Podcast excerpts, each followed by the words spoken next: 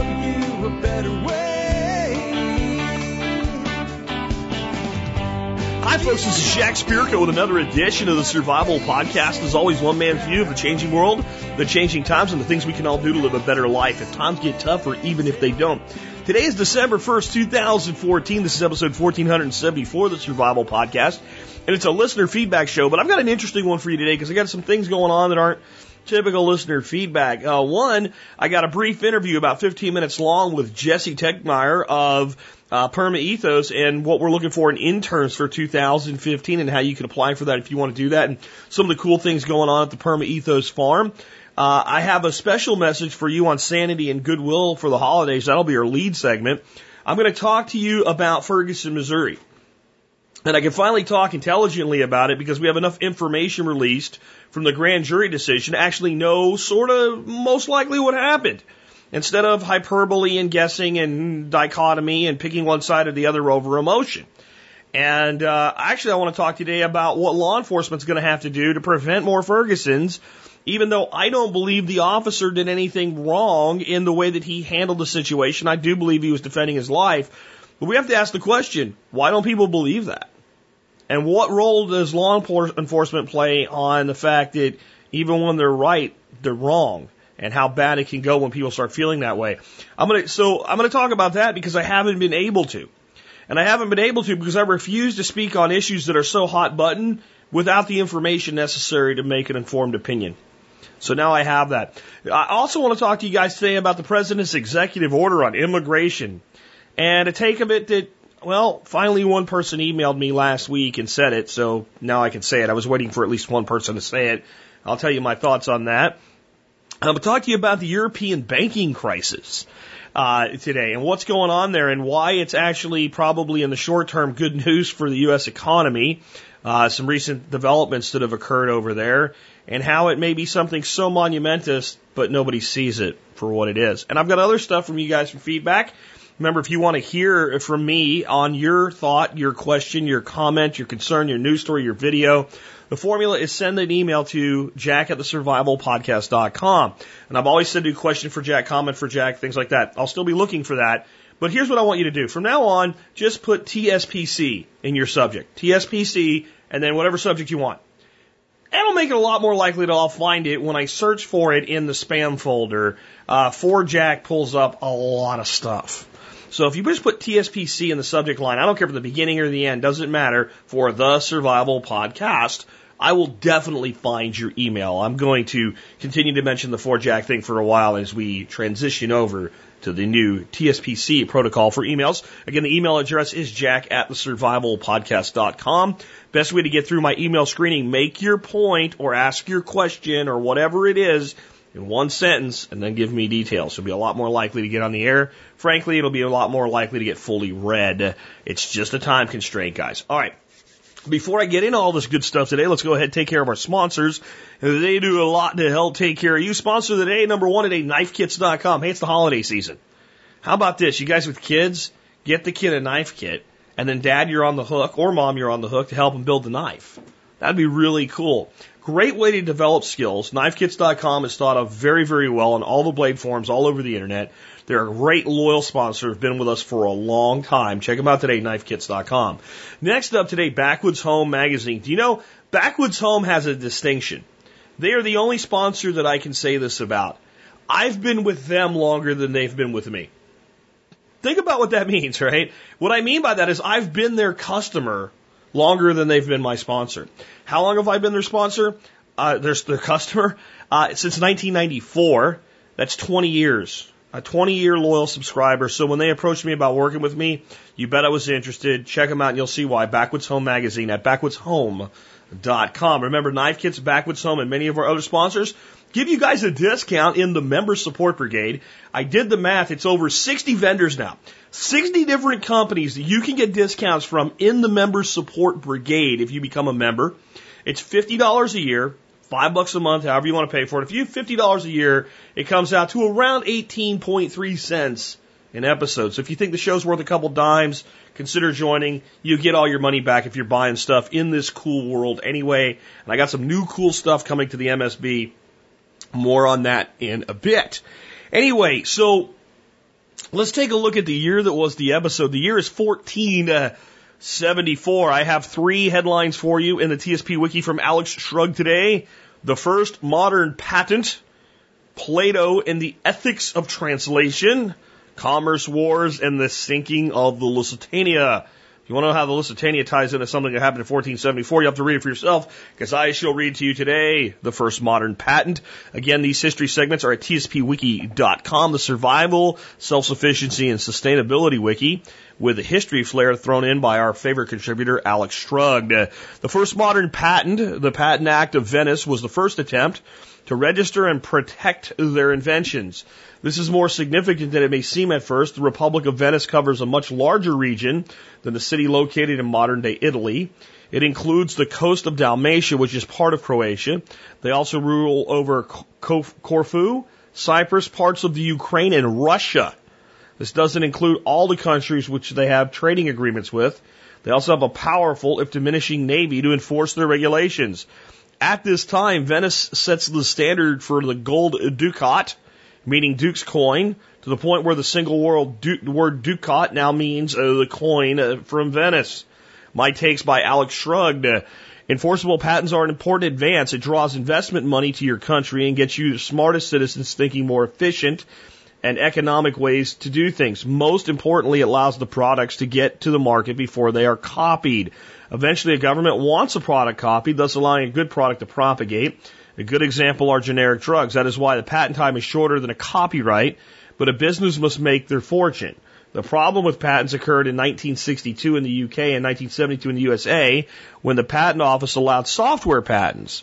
As part owner of a software patent myself, I see the value of such patents, but the patent office cannot discern between unique software method and vague ideas like podcasting.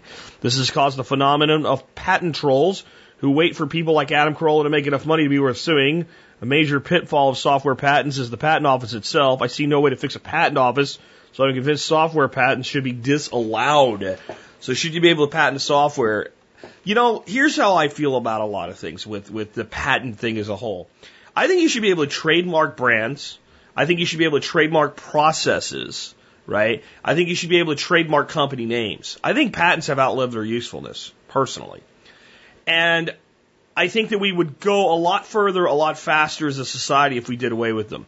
Now, here's what I do think should be illegal.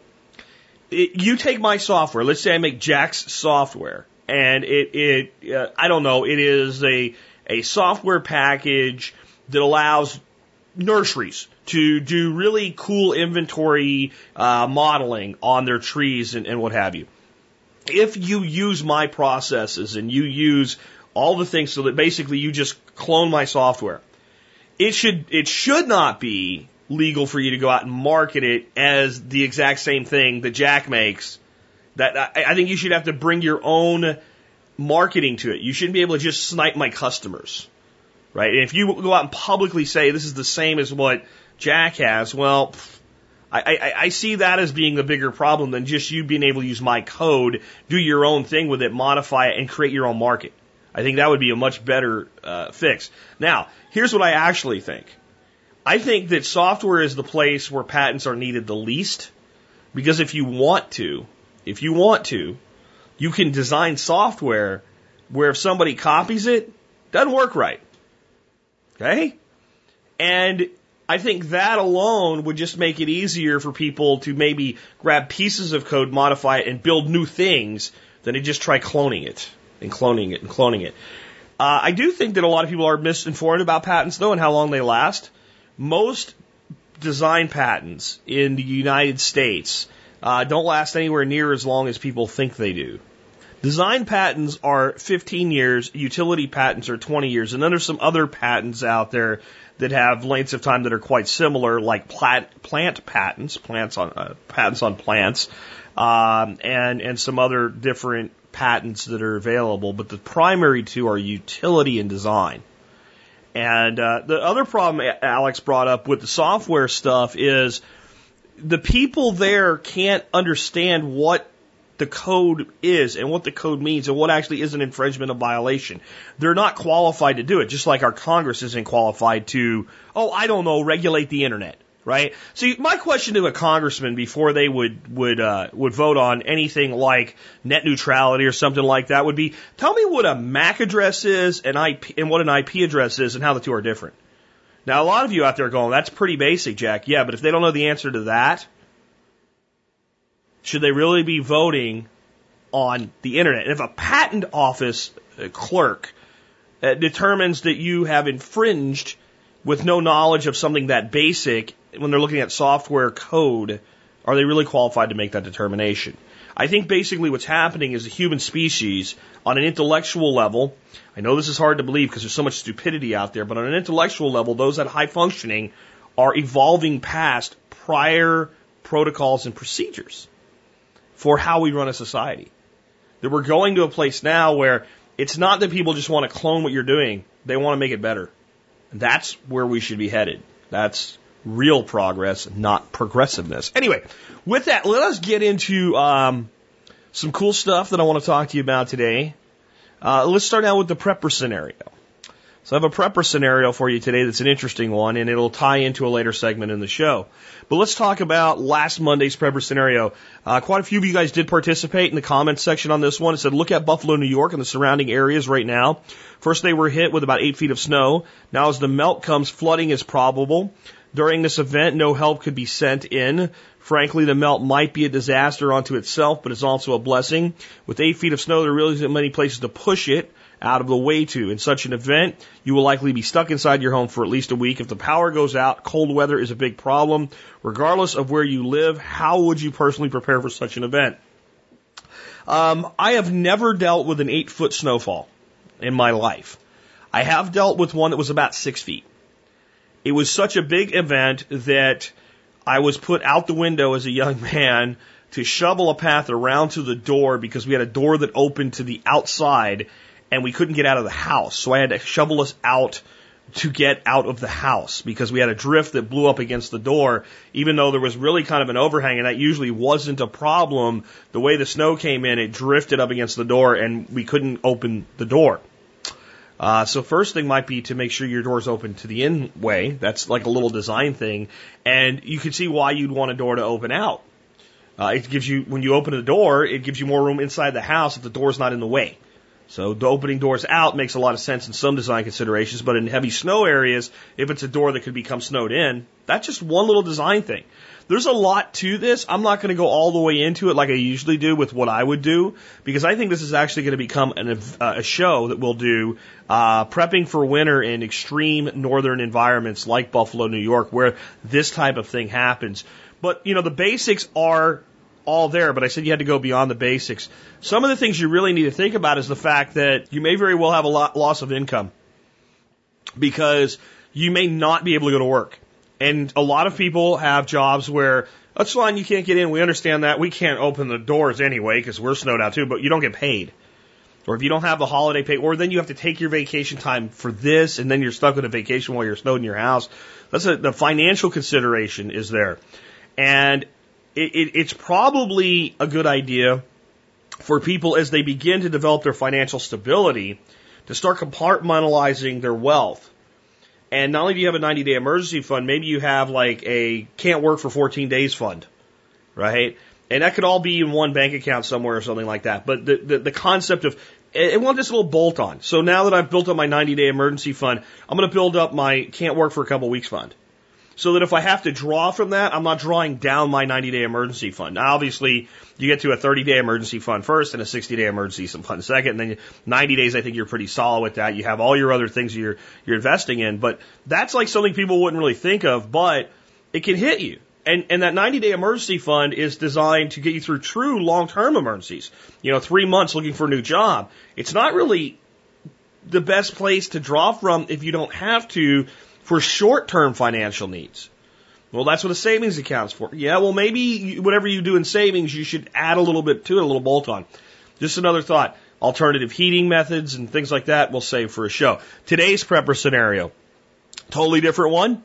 Certainly something you might have to deal with because people have had to deal with it very recently. Riots have erupted in your area, similar to the Ferguson riots. The cause is not really relevant, so we'll leave it out. So it, honestly, if there's riots in your area, why they're occurring is not anywhere near as important as the fact that they are occurring, okay? The key is that these riots are not likely to spread to your house and your neighborhood. But you and your spouse, if you have a spouse, work near the area where they're occurring. Additionally, you have some concern over the location of your children's school, assuming you have kids. If you don't, you can leave the kids part out. What are your procedures and protocols for travel, when to stay home, and how to deal with the potential spread of danger? If you lived on the outskirts of Ferguson but worked in a place where you had to travel around, through, or near the riots just to get to work, and guys, I'm going to tell you, those of you that are self-employed and all, for this scenario, it's not an option. Put yourself back at a time when if you didn't go to work, it was a big problem. You really have to like get to the point where I'm really afraid for my life before I don't go to work. And you're wondering if you don't go to work for a couple of weeks because you don't have your snow fund, your fourteen-day snow fund yet, that it could be really hard to pay the bills. There are people that are in that scenario. So I want you, even if you've gotten yourself out of that scenario, because you never know what might make you have to go and, and be close to a situation you'd like to avoid. How would you set it up? And what would be your point where you'd say, if this occurs, then we don't go there? How would you set protocols and procedures up with your spouse for communications, checkpoints, check-in times, and things like that, so that you would know that everybody's okay, so that you can focus on what you need to do? It's an interesting scenario because it's a realistic scenario, and in a later segment today, you'll hear why it's quite possible that it's one we're going to have to deal with more and more if certain things aren't done, and I don't think it's going to get done. I'd like to see it done, but I don't think it's going to get done. Anyway, before I bring Jesse Tegmeyer on to talk about our internship opportunities and other, uh, and the other cool stuff that's going on at the PermaEthos Farm, I wanted to talk to you about sanity and goodwill for the holiday season. Just a, a public service announcement from Jack.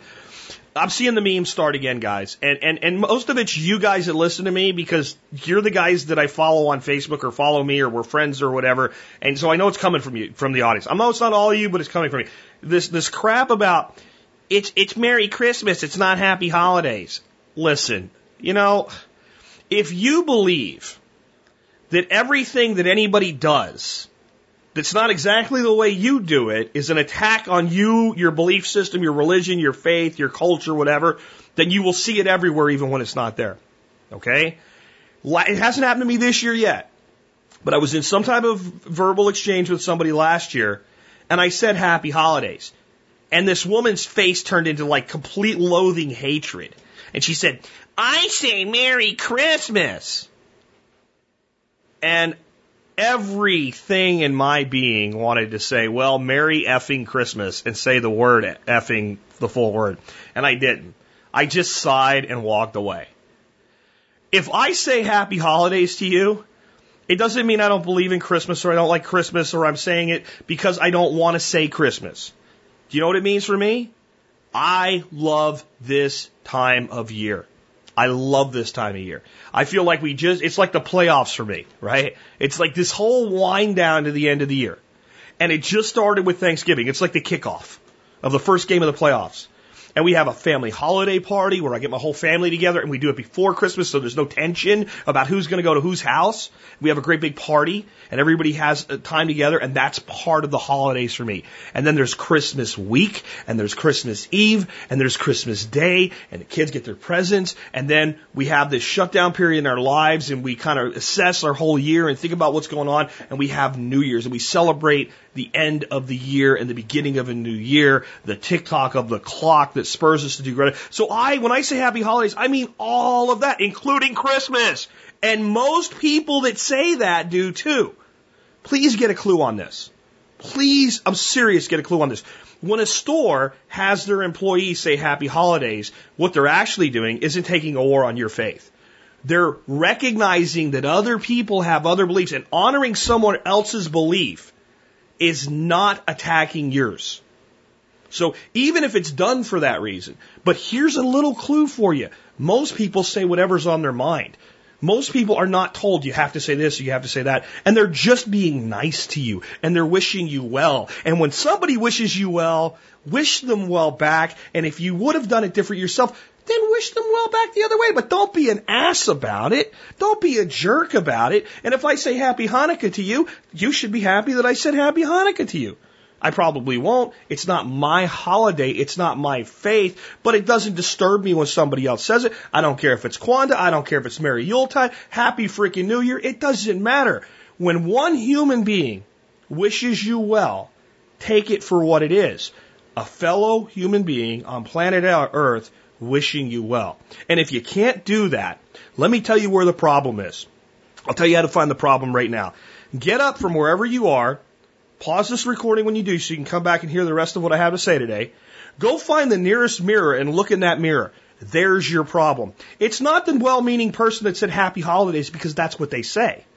It's not the Walmart executive that thought, well, maybe we could be more inclusive of all our customers. What a horrible thing for a company to do. It's not any of that. It's not any of that. Okay, have you come back from the mirror yet if you're one of these people that's all twisted about it? Okay, anyway, there's another thing I want to talk about. Boycotting Walmart on Black Friday. Here's my question, okay? Uh, the reason they did that is because Walmart workers had to work on Thanksgiving. How many of you watched football on Thanksgiving? Did you boycott the N F L?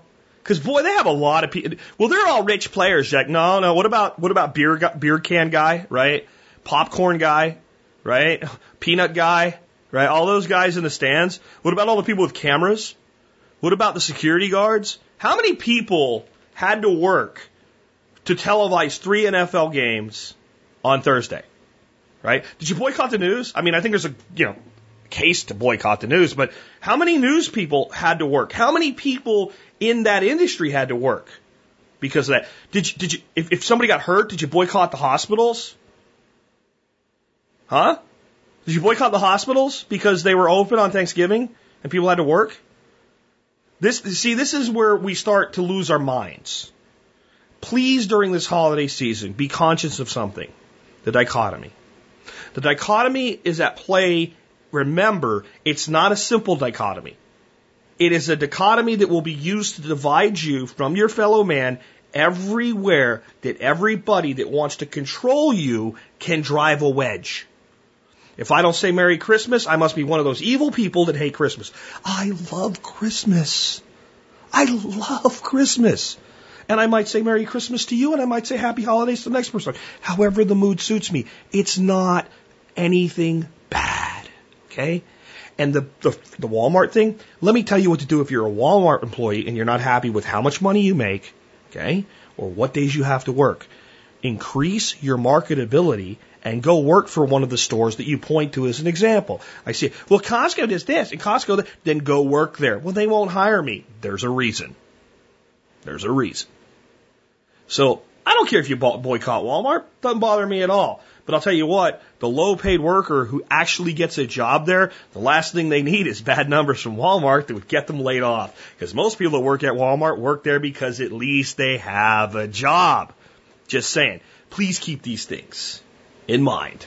As more and more hoopla and crap is heaped upon you by everything from mass media to eccentric preachers and everything else in between, we are all human beings that inhabit planet Earth together, and we should all try to get along. There's many ways that they're trying to make sure that we don't get along. The way you get over on them isn't by following whichever piece of the dichotomy they want you to follow. It's by ignoring it and accepting your fellow man as just that, your fellow man. That's my holiday message to you. Kicking off the holiday season, and I will say to you, Happy Holidays from Jack Spirko. Merry Christmas, Happy New Year, Happy Thanksgiving, Happy Kwanzaa, Happy Hanukkah, Merry Yule, and every other thing that I could wish you this time of year for good. And if any of it offends you, well, again, go find a mirror. The problem lies with you. Anyway, with that, let us bring on one of my dear friends, Jesse Tegmeyer from PermaEthos Farm, Elijah Springs Farm, actually, from PermaEthos in West Virginia. Jesse, man, welcome to the Survival Podcast. Thank you, Jack. I'm so glad to be here. Uh, for folks that are not familiar with you, before we get into some of the reasons that you're here today, tell people exactly who you are and uh, what you're up to right now, because you, you, you're kind of busier than a one-legged man in a butt-kicking contest, and it's my fault. Well, I'm glad I'm glad that you uh, put me in this position, Jack. So my name is Jesse Tegmeyer. Uh, I was tenant farmer here at Elisha Springs Farm this year uh, with PermaEthos, our, our flagship farm. And uh, so just kind of bringing the season to a close here, and uh, recently sent every most everybody else off the farm as we kind of slow down for the winter. And I'm making plans now for the spring. And uh, so our twenty fifteen season, I'll be running the show. Uh, been calling myself the uh, the farm manager, and uh, looking at uh, bringing on a couple more people, uh, similar to what we did this past year, but maybe a little different format.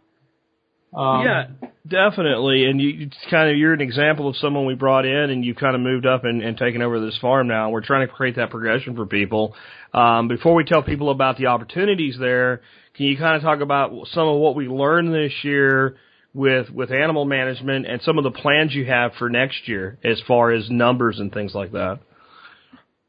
Okay, sure. So uh, we started out with uh, a small flock of uh, layer hens, and uh, learned that uh, we need to put them in some kind of enclosure because uh, they're all over the homestead. So we start pasture them behind the cows, and uh, we, we learned a lot about cows. We've got one milking cow right now, and my wife Judy has been milking her. She learned a lot from Mike Vertrees before he moved on. And uh we're just about to get to the stage of making cheese and butter and stuff as production comes up. Um we got three young calves that uh we're raising up, and we're not sure where we're going to go with those yet. They could be dairy or raising beef.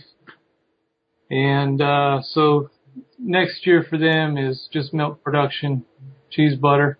We've got currently seventeen hogs, um nine American guinea hogs, and uh eight pink pigs, we call them, uh, production pigs. Um, some I've learned a lot about. The, the guinea hogs are supposed to be really good on a homestead. They kind of take care of themselves. Um, my former partner, Mike, partner, Mike Vertrees, is running his on his farm now in Nashville, um, pretty much free range, and they're, they're great at that. Um, I've noticed here with very cold weather we've had, it's been, uh, it's probably about nine degrees last night.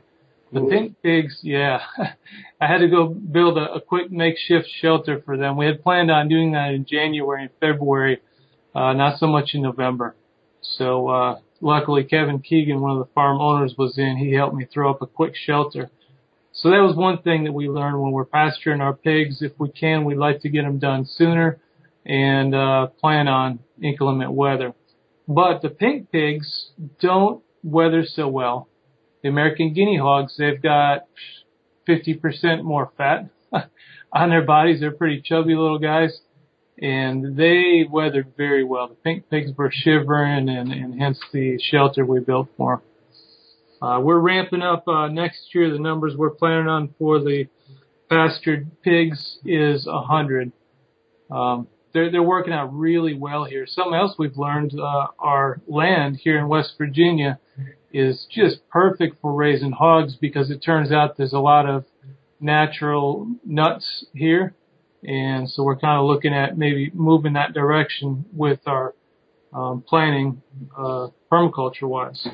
Well, and what we learned this year, right, is that when cows eat lots of acorns, they tr- they're trying to kill themselves, and right. they can do it. And pigs eat acorns; they make wonderful pork. Yes. So, so when you have lots of oak trees around, pigs are easier to deal with than cattle. Absolutely. Yeah. We, we that's like we, we're learning as we go here, folks. We didn't know that. I mean, Jesse sent out an email to all of the, the owners that said like the cow has acorn poisoning, and I was like, holy crap! I didn't know cows could get acorn poisoning, but apparently they can. Yeah. Um, and so we're, we're going higher on the, higher on the hog, so to speak, um, with, uh, with the twenty fifteen plan. Uh, and we're, we're talking about doing like two runs of fifty, right? To kind of spread the production out a bit. Correct. Yes. And then on the pastured poultry, you guys have learned a lot about that. You guys kind of had a baptism of fire with that. You ran a, you know, we say a small test run, but it was a lot of birds. Yeah. Uh, a lot more than I've ever done myself. I've done fifty, sixty, and that's a lot. You guys did what? We did, uh, we started with one hundred eighty, uh, slaughtered one hundred seventy-three. So we were really happy with the end numbers. That's a really good survival rate, uh, especially for the first run with the system. Um, what did we learn with those guys? Uh, Cornish cross are great. I don't care what anybody says. Mm-hmm. Um, they can grow to be, uh, ten pounds was our biggest, uh, butchered weight. If you want to extend them a little bit, I had zero heart attacks, a couple leg development issues, but the nice thing about those, we were able to go ahead and, and process them so that we didn't lose the bird. Um, it was a great run. We really like the uh, chicken tractors that we use, uh, Darby Simpson style. We're going to try some also Joel Salatin style next year. Um, a very successful run of chickens. Well, and the thing was with running the, the pigs and the chickens in these small tests, we now have uh, production cost numbers that are fixed. We know, you know, it could go a little higher, a little lower, but in the end, we know the average cost of production of a chicken at eight weeks or a chicken at ten weeks if we want to put the extra weight on them. So we can now do market analysis planning, and we can come up with a, a forecast of how many we're going to run next year. We know our budgets. And, and I think people would say, well, can't you just get that from somebody else? I don't think you can, because every place you run a chicken, every place you run a pig, your feed input costs and, and your resource acquisition costs are going to be different. So we now know that for the farm. And then you were able to gain the experience, because up until last year, you know, you were fixing air, aircraft for the Marines. Correct. Right? Yeah. So this is like your first year raising pigs and chickens. Yeah. Well, I've done a small scale homestead. Uh, whatever I could do in a, in a rental house. Yeah. I couldn't have, uh, seventeen pigs in a rental house. So, but, but, but I think seventeen pigs makes you able to take care of fifty next year. Absolutely. You, yeah. What, what, I can't remember now off the top of my head when we sat down and ra- worked up your numbers for next year, but what, what's the plan on chickens next year? Well, uh, we had planned on a bunch, but, uh, to stay within, uh, legal limits of West Virginia, we got to cap it at a thousand chickens. Okay. Yeah. That's what we could self-process.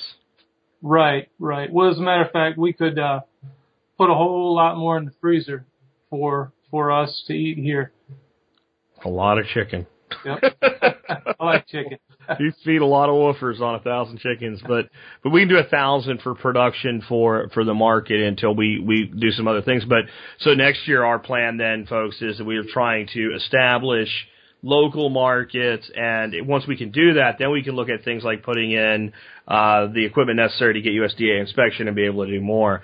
But uh with all of this work, you're going to need some help, right? So we've got we've kind of you, you we kind of let you figure out how you wanted to do it. You took some time. You read Joel Salatin's books. You went up and saw his place, um, and you kind of have a format now for how you want to develop like the next next pool of talent. You want to talk about what's available to people and, and what they need to do if they want to come work with you next year.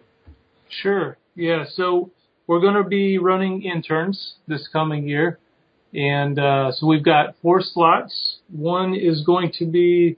Or two slots, rather, is going to be from March fourteenth to June twenty-seventh, and the other is June twentieth to October fourteenth.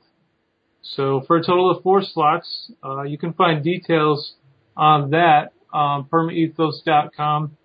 Uh, click on Join Us, and there's an internship box that you can click. Uh, you can find a whole lot more details there, but just to give you a, a quick rundown, uh, there will be a, a stipend. Uh, there will be some pay involved. It'll be here, here on Elisha Springs in West Virginia. Um, we'll be working about five and a half days a week. Sometimes we work long days, but we try to, uh, not kill anybody around here. and, uh, you'll be learning everything that, uh, we do here on the farm as far as all the livestock. And, uh, then of course you'll have access to our network. Which which is awesome. This is something more that we can offer, which our network, that maybe some other farms can't, uh, with all the talent we have uh, back in PermaEthos. Yeah, definitely. And I think that, you know, if people have thought, you know, I'd like a, I'd like some kind of a business of my own in permaculture, that getting into an internship like this and, and, and working through it uh, may very well lead you to some sort of an element partnership with us, which is where we help you establish your own business. And uh, we'd much rather do that with a known than an unknown. And uh, so this is a good way into that as well. And I think a lot of times people think, well, what could I do? What could I do? And I think if a person goes through an internship with you, it's more of which one of these many things that I could do do I want to do. Like the exposure that you gain from working on a real farm and seeing what's really being done and, and learning how things really work and getting an understanding of the numbers, the market, and, and the work. Because I think some people don't get how much work it really is. Uh, it's a lot of work, but it's probably more fun than trying to figure out where that one piece goes back in the helicopter. Yes. Very easily, much more fun. This is the best job I've ever had in my life. Don't tell my employers, because it'd be hard when I ask for a raise. They'll just say no, and I'll, I'll go back to work. The problem for you is you just did that yourself, but uh, we, we've got we've got a lot of stuff going on up there. I know you're really busy, and I'm going to pull you out in the middle of a day, and it is a lower activity time of year, but it's also the time of year where you have the least amount of help, so I'll let you get back to your stuff there. Anything else you wanted to talk about before we wrap up? Yeah, just a couple of things, uh, a couple more exciting things coming on next year. Uh, we found a U S D A processor, which is huge because now we can process our meats and send them outside the state. And, oh, that's great. Yeah, they were really hard to find, actually. So that's that's big news. And uh, we're looking at, I'll be talking with you in the near future about maybe uh, bringing organic feeds to the area. We can't oh. find them. We've had to be, unfortunately, using uh, standard feeds up until now. And we said next year we won't do it. We're going to find a way. And it looks to me like that way is to become a reseller for organic feed in our area. Which we'd probably have a great market for, because I know there's a lot of people in the area in the same type of business that we're in, and they would love to feed their animals uh, higher quality feed, but uh, you use what you have, and and that's what it comes down to. And uh, on that note, let me say the chicken we produced this year, was it was it not amazing, Jesse? The uh, simply amazing. Yeah, it yeah. just doesn't compare to the store, of course. But it would be better if we could get that organic in there, and that would be a great way that we could – not just do better for ourselves and our production, but help serve our community. And that's a big thing, you guys. You want to talk maybe just a little bit about, you guys have really, you know, for a bunch of out-of-towners in Appalachia, which usually takes a while to gain acceptance, you guys have really become part of that community pretty fast. Yeah, we have. Uh, we've got just an awesome community here. That's one of the things I love most about this place. And in the middle of nowhere, West Virginia, some really awesome people. Um, we got some great neighbors. I don't know. I guess I won't put all their names out there. Uh, but they've helped us. They're farmers. They've been farming for many years. Um, they're intertwined in the community. Um, when I have questions, I go and I ask these guys, and they help me out. When we didn't know what was wrong with the cow, they helped me out. Um, we found these old grizzled farmers to ask these questions of when my twenty years of Marine Corps leadership uh, doesn't tell me what's wrong with the cow. And I think a big part, this is for other people that are trying to get things started and, and moving into rural areas, as to why you guys have been accepted, is instead of coming there and going, help us, you guys walked in there and started helping other people. You made sure that, you know, you did a certain amount of business with the local store instead of always going into, into, uh, into, you know, Charleston to buy stuff. And, you know, you guys are getting manure from one of the local farmers, but you're also taking it away so he doesn't have to deal with it. And you're, you're helping them in any way that you can, in addition to what you're, you know, you're gaining from them. And I think that's really made you guys just well accepted by a place where generally acceptance isn't just handed out. Yeah. Um, and, and that's awesome. And I think that that can be emulated anywhere, because I think when people show up and say, we're here to be part of things rather than we're here, uh, what can we get? Uh, it's universally receptive. Yeah, absolutely. That well, helped us a lot. Yeah. And again, thank you for all the work you've done, Jesse. And, and we'll talk about that race. All right, Jack. Thanks. All right, folks, and, uh, with that, uh, I'm going to let Jesse get back to his uh, business up there on the farm, and we'll continue on to other things today. So with that done, I think I'd be remiss if I didn't say that last week when I did the um, uh, the uh, holiday show uh, for Thanksgiving, and I talked about all the things I was thankful for, and I mentioned PermaEthos and all the wonderful things that have happened because of that, uh, I, I don't think I said something that I, I'm thinking right now. Uh, I am very thankful uh, that to know Jesse Tegmeyer. He is one of the most solid human beings that I've ever known in my life. Um, he has done amazing things and come very far, very fast in half a year, uh, going from being a guy that worked on aircraft in the Marine Corps to a guy running a farm mostly based on poultry and uh, pork. And he has done amazing things. He has an amazing family, and we are extremely blessed that he's part of our lives. And if you'd like to, to work with Jesse, Uh, and to maybe follow his path, which is getting very cool, very fast now. Uh, it took a while to ramp up, but things are starting to really, really swing up there. Get over to Perma Ethos dot com, click on Join Us, and uh, fill out an application, and he'll be in touch with you. With that, let us go into a completely different topic. Uh, I want to talk to you guys about Ferguson, Missouri, and my thoughts on it now that I've heard the grand jury testimony and have been presented with the preponderance of the evidence that's available to the public at this point. This is what I believe happened. Michael Brown was a thug. I don't care how angry you are at the police. Please let that go. Put it on the shelf for just a minute. What you have to do to judge this, and we're going to talk about law enforcement's role and what they have to do to present, prevent more of these, and why I don't think they'll do it, and why I think they get a lot of blame here. Okay? Well, let's just take all the anger at all the cops abusing all the citizens you've ever seen, and let's put that on the shelf, and let's judge this individual thing as it occurred, as an individual thing versus part of a whole. Okay? The guy goes into a store, he steals. The guy tells him not to steal, he tells the guy to screw off, and basically threatens to beat his ass if he does anything. He walks down the street. The call comes in that somebody just committed shoplifting. The cop comes by, sees the guy, cuts him off with his car, and he doesn't actually want to apprehend him yet. He wants to wait for backup because he knows he's in a bad area. The guy tries to leave, cuts him off with the car and says, "Hey, I need you to get up on the sidewalk." He's trying to buy himself thirty seconds.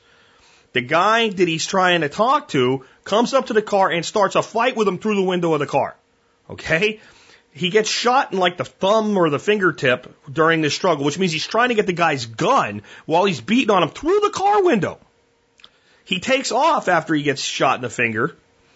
He's, he's pursued by the officer, who now considers him a legitimate threat. Wouldn't you?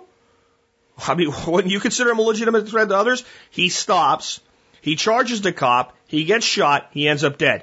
There's a lot more details than that, but that's the gist of it. And the witnesses, whose testimony was in line with all the forensic evidence, corroborated that. And those that think it's a racial thing, all of them were African American. And they are now afraid for their own lives because they told the truth. This is what happened. So why? Why riots over this? This guy was not a pillar to the community. He really wasn't. This guy was not a nice guy. He wasn't a gentle giant. And all his shit from his parents, he didn't even live with his parents. They didn't take care of him. They didn't raise him. And they've gone after his grandmother, who is, has sold shirts in this guy's honor, okay? Because they feel that she, they're entitled to the money, okay? This is, this is the, so why? Well, you know, it was a chance to lather this up, Jack. And, well, wait, well, wait a minute. This happens. There's people killed all the time throughout, throughout America. Black guys by white cops, white guys by black cops, white guys by white cops, black guys by black cops happens. There's issues, there's is, instances of abuse everywhere. Why this? Why this? Well, I think, one, the citizens of Ferguson, Missouri have dealt with a lot of police corruption over the years. And it's just the straw that breaks the camel's back. It might have been an inoffensive straw in of itself, but it's one more thing, and it was an excuse. And there's a very large group of opportunistic people that make up the lower rung, the lower ten percent of society, that if this happens, they'll burn shit, they'll steal shit, and they'll say, "Oh, we're helping." You're not, you know, come on. But why does it work? Let me tell you what I believe. I can't prove this because I can't produce this, but I believe if somewhere had surfaced a video that somebody had shot of this instance, of this whole thing happening, and if it matched every single thing the officer claimed, and do I believe one hundred percent of his testimony? Not necessarily. I think some of the verbiage that he says he used, that witnesses say he used, they, they don't match, and it's probably the case that he did use far more aggressive verbiage. I don't care. That doesn't change the facts on the case. But if somebody had a video And it happened exactly like this cop said. If every single thing, if somebody had followed Michael Brown with a video camera from the, from the convenience store through the entire process, there would still have been riots, they still would have burnt cars, and they still would have said the cop murdered them. They would have never listened. They would have said it was a fake video or whatever. Why? Why? Because law enforcement hasn't cleaned up its own shit mess yet. That's why. I don't... See, this is where we can now take... Remember I said take all your animosity toward law enforcement, the police, and the city, and the state, and everything, and put it on the shelf. Because we can take it back off now. We can examine, why is there such a visceral reaction? Why do people refuse to believe the facts? Oh, they're just a bunch of thugs. No, no, no. We have people all over this country, rational people, who generally think reasonably rationally, that are that are doing nonsense. And I don't just mean the rioting. I just mean like Facebook tweets and stuff. The cops murdered this guy, whatever. And they will not look at the evidence. They refuse to. They just, ah, we know what happened. No, you don't. That's why I said anybody that says they know what happened before they got the details is full of shit. You don't know and you're acting like a fool. Why? Why? Because, and I'll tell you this, this goes out to everybody in this audience as part of the law enforcement community. You have lost the trust of the people. You have lost the trust of the people. And it's not a smear campaign. You've done it to yourselves. Well, for every one bad cop, there's nine good cops. Okay, well, then the fact that the nine out of you, nine of you out of the ten having grabbed the guy that's a bad cop and kicked his ass behind the woodshed, if that's what's necessary to straighten his shit out, has done this. You're not trusted. And you can post all the memes you want from the law enforcement community, but don't tell your kids, we'll arrest them. We want them to run to us, not from us. It ain't going to happen. It is not going to happen until the law enforcement community of this nation starts doing a couple things. One, admit where you're wrong. Don't call them bad apples. Don't call them knuckleheads. Call oath-breaking officers what they are, criminals. Treat them just like you would any other criminal. Arrest them, prosecute them, put them in prison where they belong, because they violated the public trust and they violated the rights of a citizen where they were given greater trust and greater privilege than the average citizen has. Okay? So, number one, call out the bad cops, treat them like criminals. That's what they are. Stop covering shit up. That's number one. Number two, admit that it's a problem. Actually, that should be step number one. Start out with step number one. Admit that there is a problem. Quit pretending there's not a problem. Okay? If you are an alcoholic and you want to quit drinking and you show up to, uh, to, you know, Alcoholics Anonymous, what's the first thing they make you do? Admit that there's a problem. We cannot correct the problem if we won't confront the problem. So it's isolated. It's no bullshit. It's a big problem. It's nationwide. It happens all the time. From minor abuses to major abuses to the fact that we have had people murdered by police officers that should have never been engaged with force at all. So admit there's a problem. Number two, point out the problem, call out the criminals, and prosecute the criminals. Okay? Number three, apologize to the American people. The law enforcement community as a whole, through all of its agencies and organizations, needs to come out, not only admitting this problem, not only prosecuting those amongst yourselves who are doing these things, but an apology, a true apology. We are sorry we let things get out of hand. We are sorry we had not had enough oversight. We are going to take, and, and then the next one, present the plan of oversight. How will you ensure the compliance of your various officers and various agencies with the rights of the people? That's the next thing that's going to happen. That, and then this is the most important one. All of you, from state law enforcement down, state troopers, highway patrol, whatever they call them in your your city, down to local police departments and ordinances, all this shit that's coming down that the federal government wants you to do, you need to turn it back around and say, we don't do that. That's not what we do. Stop working with federal agencies except where it's legitimate.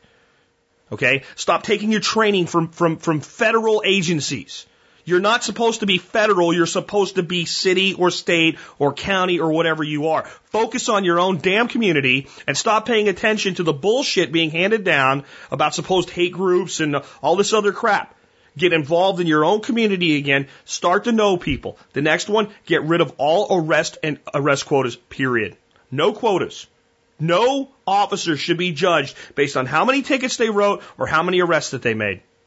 They should be judged based on how well they did their job, which means if there are violations that are against public safety in their area and they have not responded correctly, then they should be judged ill for that. But to say, well, you should have arrested at least twenty people last week is bullshit. It's complete crap. All arrest quotas must go away. Don't tell me they don't. Remember, step one, admit there's a problem. All of you that say you don't have quotas are liars. You're liars. You're, you're standing on a technicality the way a defense attorney gets a guy off on a technicality. Well, we don't have an official quota. Yeah, but you tell me, you tell me, guys, that you're not sat down in front of your section chief or what have you and told shit like, well, you didn't write enough tickets last month. Well, I don't have a quota. Yeah, but, you know, we still, we have you out there doing traffic enforcement for a reason. We know there's more infractions than this. And how long does it take to really figure out what the number is? Well, you won't hear that anymore. And is that not a de facto quota? All of it has to go away. Police of all types, you need to start acting like what you're supposed to be. Officers of the peace. And that starts from the individual police officer all the way up to the police chief or the county sheriff or the head of the state troopers or whatever. All of you have to make a concerted effort to do this, or you will have more Fergusons. You'll have a lot more Fergusons. And it's going to be the same thing. It will almost always, the media will almost always choose a place where in the individual situation, you were right. And no one will believe you. They will ignore the actual abuses that you commit. They will ignore those among you who really deserve to go to prison. They will point out an officer in defense of his own life or the defense of others in a tragic circumstance, and they will lather that. And the people will believe them because you have lost credibility, because you do not admit there is a problem. You do not call those out amongst you who are criminals. You do not stand for the citizens. You stand for the department. You put your retirement ahead of your duty.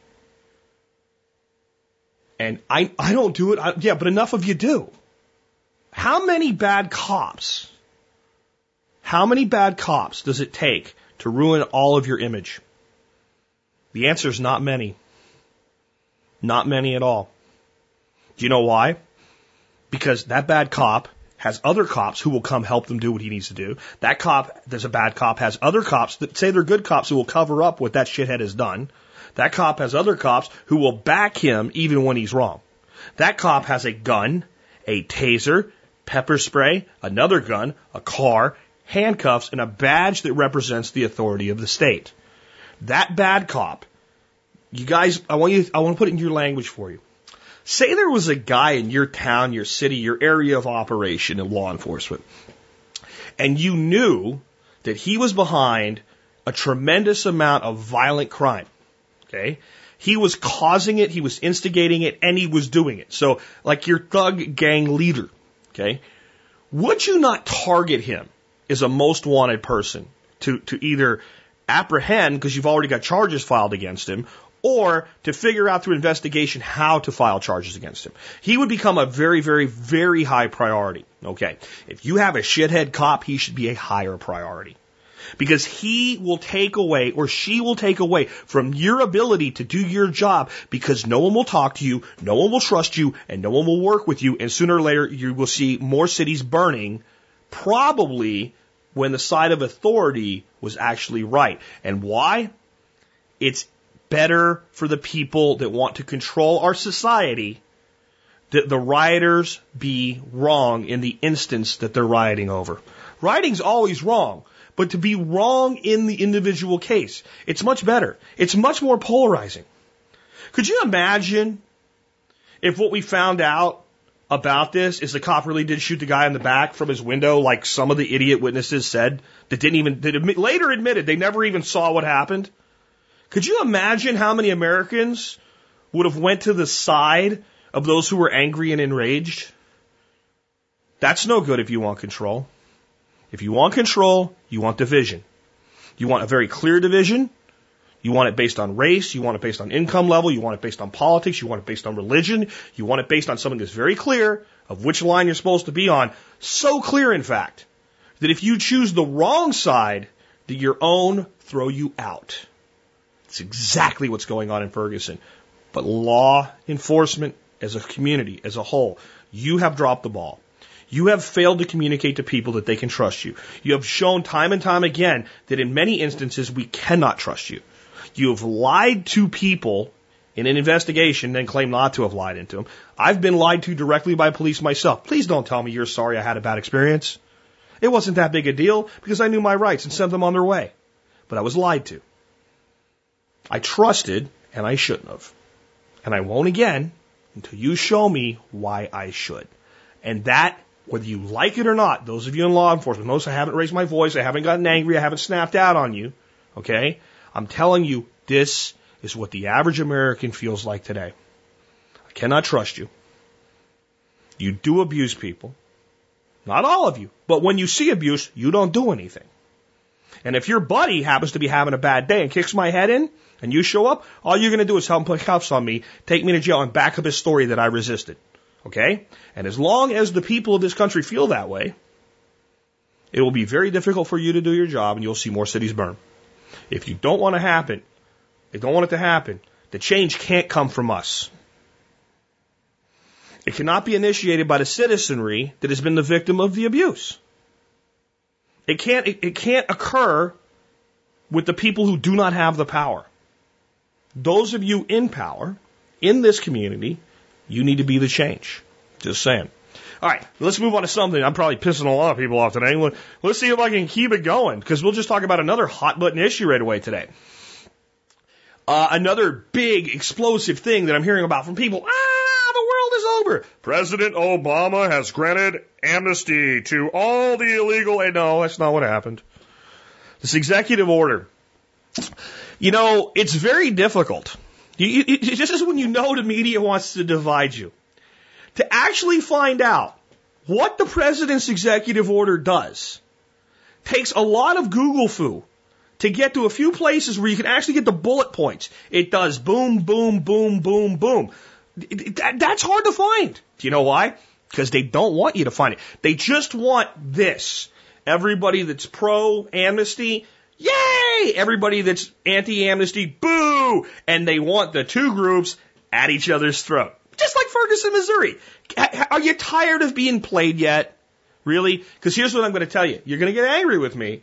But I'm going to get, and I'm going to back it up. I have an article I was working on. It went out a bit early by accident, hit the wrong button in WordPress. Still needs a lot of wordsmithing and some facts behind it and stuff like that, reference points and things. Because I want this to be here. I want this to be here when the G O P sells you out. And I want you to be able to say, this guy said it was coming, and not have to have people listen to a whole podcast and all this other stuff. Be able to read one article and see, yep, it was plain as day. Because maybe it will wake people up. Here's the fact that you're not going to like. The president's executive order is largely meaningless. It's largely meaningless, one hundred percent meaningless in the short term.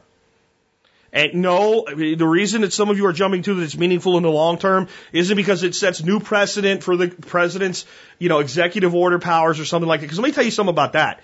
We just recently had released a graphic that showed how much executive power different presidents has used. And like from nineteen hundred through F D R and into Truman, the amount of executive orders blows away everybody recent. George Bush Senior, who was in term for one office for one term, has issued more executive orders and done more with executive uh, orders than Barack Obama has.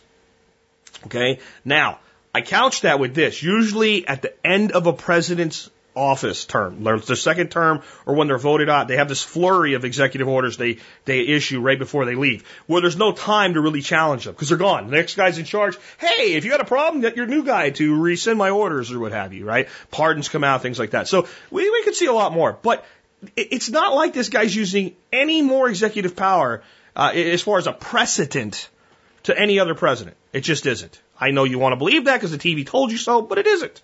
So how is it meaningless? Let's start out with what it says. Do you know? Most people upset about it or happy about it don't know what it says. Number one is that there's about five million illegal immigrants, based on our best guess, because we don't really know, um, that have lived here for five years and have children, and those children are citizens. It only applies to them. Okay? And they won't be deported. So if you've lived in the country for five years or more and you have an anchor baby, as the term is used, then you will not be deported. Okay. The next one is you can have a job without fear of deportation. All right. Uh, you do have to tell the government where you are if you're one of these people and you want these protections. You can get a social security card so you can come out of the shadows and you can pay taxes, including S S I, but you will not qualify for social security benefits. You'll just have to pay in. And hopefully one day when you get real amnesty, you might qualify, right? But you're going to have to, you have to pay your fair share of taxes. Um, you will not get access to welfare or the Affordable Care Act or any goodies like that. And you'll have to submit to a background check. Did you know you don't get welfare if you're one of these people? There's the loophole, and I already get welfare. We'll get to that in a minute. So how is that all meaningless? Let's start out with number one. Over five million illegal immigrants won't be deported, and you'd have to have lived here five years and have children who are a citizen. Uh, we were never going to deport them anyway. We're never, ever, ever, ever, ever, ever, ever, ever, ever, ever, ever, ever, infinity, ever, ever going to deport those people. Ever. It's not fair. We should. I don't care what you think. All right, I actually do care what you think, but when it comes down to an analysis of the facts, we were never, ever, ever going to do it anyway. So it doesn't mean anything. The president could have come out and said, I have exec- issued an executive order that says we shall not, in the middle of the Mojave Desert, build a statue of Saddam Hussein. And further, we shall not encircle thy shrine statue of Hussein with all former presidents mooning it. With, you know, statues of the mooning it. Right? There's actually people that might think, well, that'd be kind of cool to do. That's a good idea. It's theoretically possible that we could, but it would be meaningless because everybody would go, well, we're not going to, who the hell would do that? That's how you need to think about this. Um, Daniel Patrick Moynihan has a, uh, a quote that, that springs to life here. Everyone's entitled to his own opinion, but not his own facts. The fact is, we were never, ever, ever going to ever deport these people, ever. Period. Next, they can hold a job without fear of deportation. It doesn't matter because they already do. We always hear about hard, hardworking immigrants, so why do we all think that they're just sitting around in a room waiting for the government to say they can have a job? Right? I know, for instance, there are illegal immigrants working for various city governments in the state of Texas. Doing jobs like trash collection, illegal, not supposed to be here, no social security number. How the hell do you work without it? I'll tell you in a second. Doesn't give you a right to, but it gives you the ability to, okay? They have jobs. They do work. They're not afraid to hold a job. They don't care because they know, again, back to number one, we're never going to deport them. They have to tell the government where they are. That's the next one. Well, at least we'll know where they all are. Uh, This assumes they haven't already done so, and it's ridiculous. But let me tell you this. They have children that are citizens. Sooner or later, that kid hits about five years of age, and, you know, they have to go to this place called school. Of course, they take advantage of our public education system, and they have to register their kid at school. They have to sign them, you know, you sign, you take a utility bill and everything. Just from that alone, we know where these people are, right? We, we, it's not like we can't find them. Over seventy percent are on some form of assistance. I'll talk about that in a second, but that means we know where they are. They can get a social security card. Here's the next one. So they can come out of the shadows and pay taxes. If there are illegal immigrants that will take advantage of this. They'll get a social security card, but they don't need one to pay taxes. There's something called an I T I N. Have you ever heard of this? It's an individual taxpayer identification number. And many illegal aliens actually have one and pay taxes with it because then they can submit a tax return to do things like get credit and loans and open bank accounts. Yeah? Because what the I T I N is, is a way that you can be in the country illegally, make money illegally, and pay Caesar his taxes. They they made a card just for that. And they, they they will not come after you. If you get one of these numbers and pay your, and you can pay Social Security with it too, and many illegal immigrants do because they believe one day amnesty will come, and they actually believe in Social Security. Believe it or not. There are illegal immigrants in Dallas, Fort Worth, that own their own businesses and pay Social Security tax. I'm not saying most of them do. I'm saying some of them already do. If you want to do it, they have a whole way that you can do it, and it is all tracked, and no one shows up and takes you away. They won't get welfare or access to the Affordable Care Act, et cetera. Well, that sounds good. Do you notice they didn't tell you that? Nobody, nobody on the right has probably said that. Here's the problem with it. They're already getting this. When you look at reports, you see sixty to seventy percent of households headed by illegal immigrants receive some form of government assistance. And so you would say, well, then how does that work? The reality, it's paid to the children who are citizens. That's how they do it. That's how they get it. The kid qualifies for the food stamps. The, the mother gets W I C because the kid qualifies for the benefit. Because the ha- the family doesn't make enough money to be over a certain threshold. So all of it is actually, the, the, the parent is the custodian of the funds for the child. This doesn't change that. Because the, the kid's already a U S citizen. All right? And if you don't think that illegal aliens already get free health care, I invite you to go to Parkland Hospital in Dallas. I've seen lines up and down a hallway. Hundreds of people waiting for, and they're not paying. And it, with skinned knees and uh, colds and whatever. Because they know they can go there and get free health care. They have to submit to a background check. Well, that's just political cover for Obama, folks. These people are not going to submit to a background check because they don't need to. What they're going to do is they're going to go on with their lives. And if something happens, they'll fall back. Oh, here's my background check, whatever. They're not going to do that. Why would you? If you want a Social Security card, and a, a person that wants one will submit to a background check. And it's a small percentage of these five million people. But do you know what? Let me tell you something. You know who's not going to submit to a background check? Anybody we're looking for that did anything. The background check is meaningless. It's going to cost us money, and it's not going to do anything. This doesn't do anything. It doesn't do anything. We're not going to deport people that we already weren't going to deport. The people that we're going to de- we're going to deport now can pay taxes. Many of them already are. They can't get welfare, but they're already getting welfare. They can't get free health care, but they're already getting free health care. We'll know where they are, but we already know where they are. Ha- if you actually take your emotion out of this, that's it. That's the whole thing. So why? Why? It's cover fire. It's cover fire. I've heard from one person who saw the article, and this guy gets all in a wad, Jake, you know who you are, uh, about this stuff, and just angry, and, well, but they'll do this, and they'll do that. But see, you can't logically argue that it alters anything, because his big objection was what? What was your big objection, Jake? I'm talking to you right now, right? one hundred thousand people listening to us have a conversation. This is cool. But it will encourage more illegal aliens to come to America. That is a dumb objection. I'm sorry. They already come. And have you seen the pictures of them coming over the border? We should put in a fence. It doesn't matter. They'll dig under it. They'll go through it. They'll go over it. They'll cut it down. They don't care. They want to come here. And it doesn't apply to them. It doesn't, this doesn't apply to the person that shows up tomorrow. So what's the game plan? Ready, fire, move. Look, when I was in the Army, we learned how to lay down cover fire. So if you and I were working together to advance on an objective, while you're moving, I am laying down fire at the objective. I'm doing two things. I'm providing you with some level of protection by keeping the enemy's head down so they can't shoot at you. But two, I'm actually drawing fire. The enemy now sees me as the threat and is going to focus their attention on me so I don't kill them and so possibly they can kill me. They can now see where I'm shooting from. They can tell where the rounds are coming from. If nothing else, just by the impact.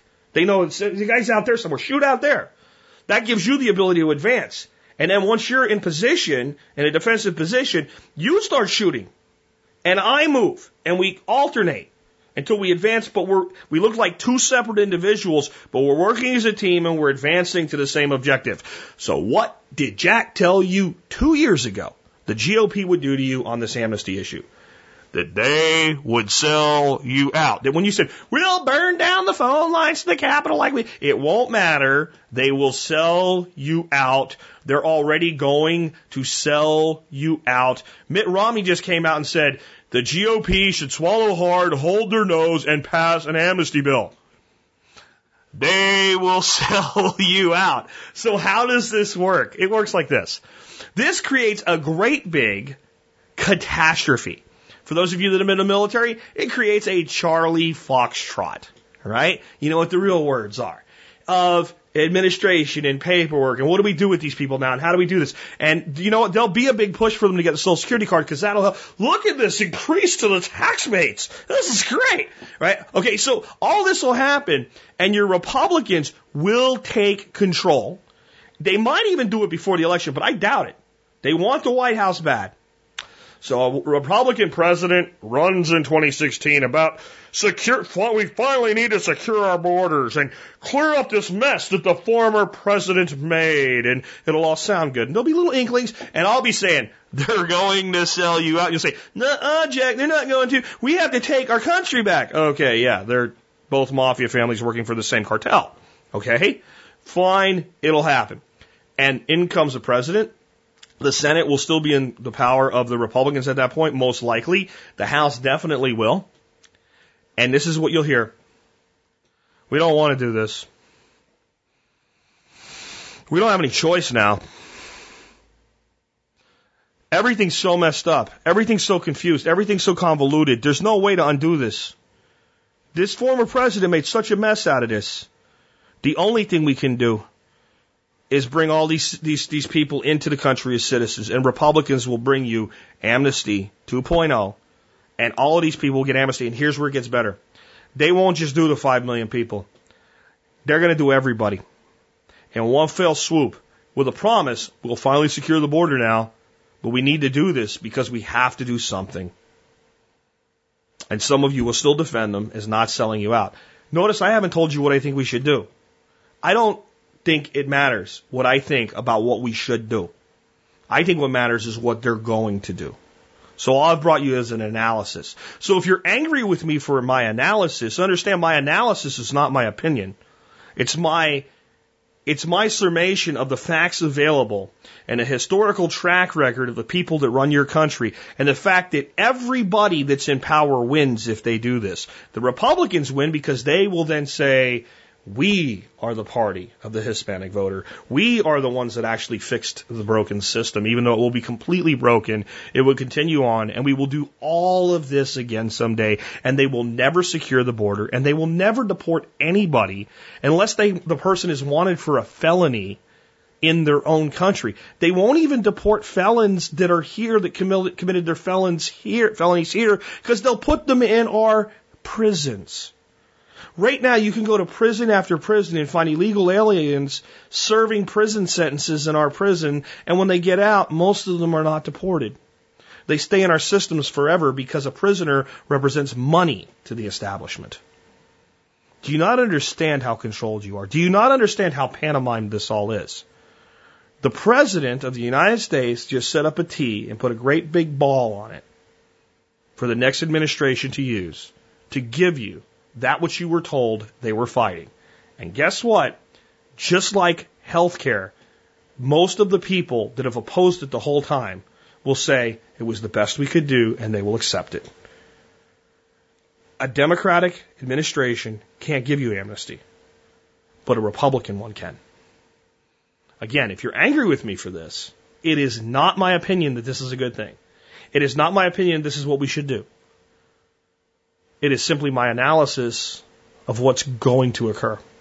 Let's move on to another place where people are exerting control. And one side, one, somebody will do something that they never could have done in another way. I want to talk to you really briefly today about the European banking crisis and what's going on in Europe and what's actually just happened. So the E C B, or the European Central Bank, has basically taken over the supervision of every bank in the E U. So it would be like the Federal Reserve not just manipulating our currency, but actually taking over the oversight of your bank, including your small banks. thirty-six hundred banks, eighteen countries, one system. Where am I getting that from? The European Central Bank website. You can go to banking supervision dot Europa dot E U, and you'll see it right there. Let me read some of the things, the little pictures they have here. On November fourth, two thousand fourteen, the E C B took over supervisory responsibilities for banks in the euro area.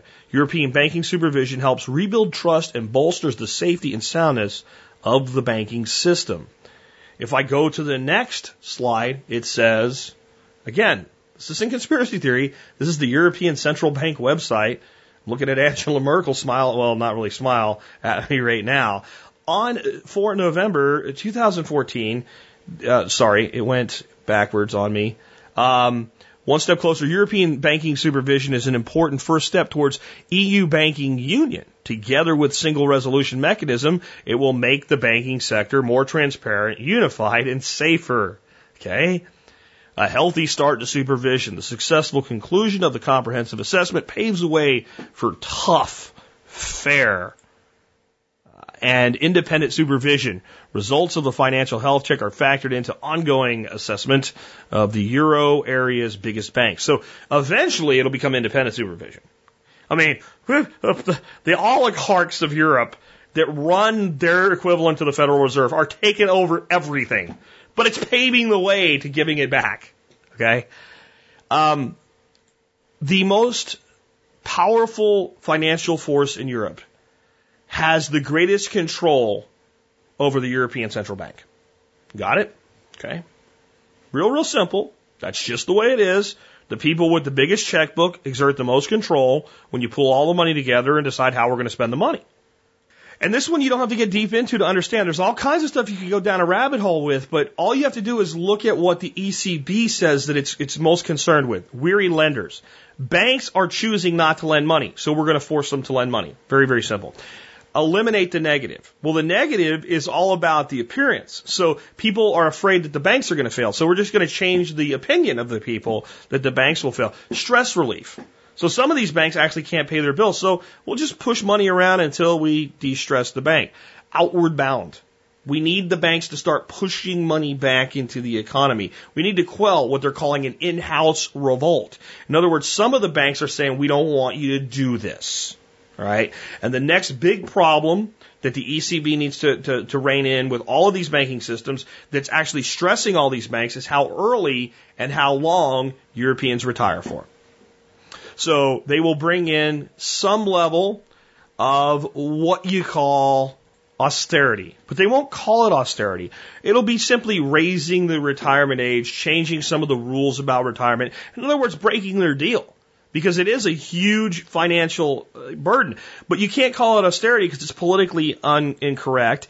And you can't admit that the system's failed because it's the socialistic model for the rest of the world. So what you'll do is try to do it in a way that has very little impact over those currently in retirement, but really kicks the ass out of those that are awaiting retirement. They're going to make the banks lend. But in the end, the big thing is, who's the big kid on the block? Who is the big kid on the block? Who has the most financial power in Europe, in the E U?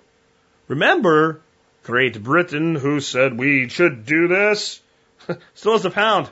Hey, hey, they backed this, they pushed for it, they made it happen, and then they went, yeah, that's right, you guys all go together and do that. Uh, we'll do the whole citizens can travel freely and stuff, but yeah, we're not economically tied to you people. We're not really part of the E U, but bye now. Okay? So it's not England, right?